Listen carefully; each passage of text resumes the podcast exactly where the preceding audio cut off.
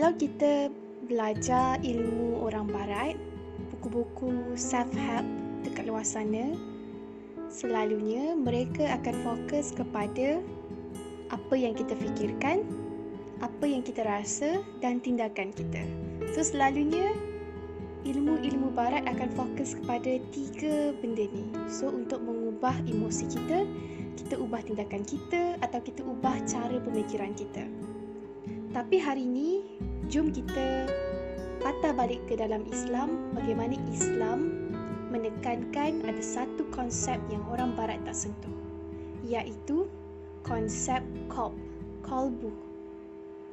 Di mana Nabi pernah cakap dalam badan kita ada satu daging kalau busuk daging ni busuklah semuanya. Dan daging ini adalah hati kita kop kita kalau orang barat mereka menekankan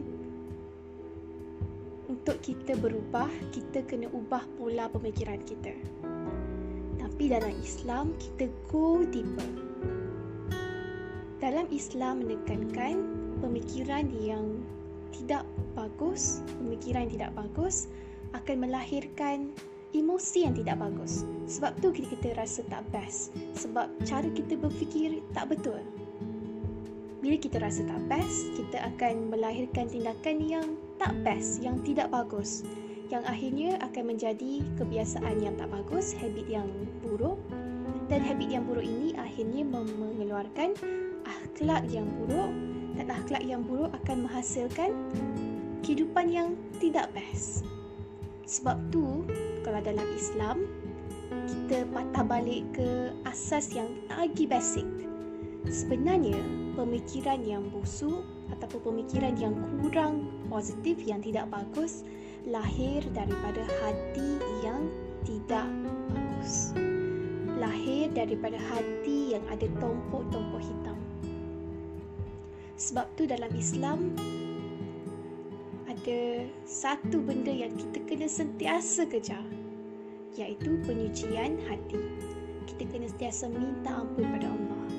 Kita kena sentiasa pelihara hati kita daripada penyakit-penyakit hati macam dengki, iri hati, sombong, dengki, tamak.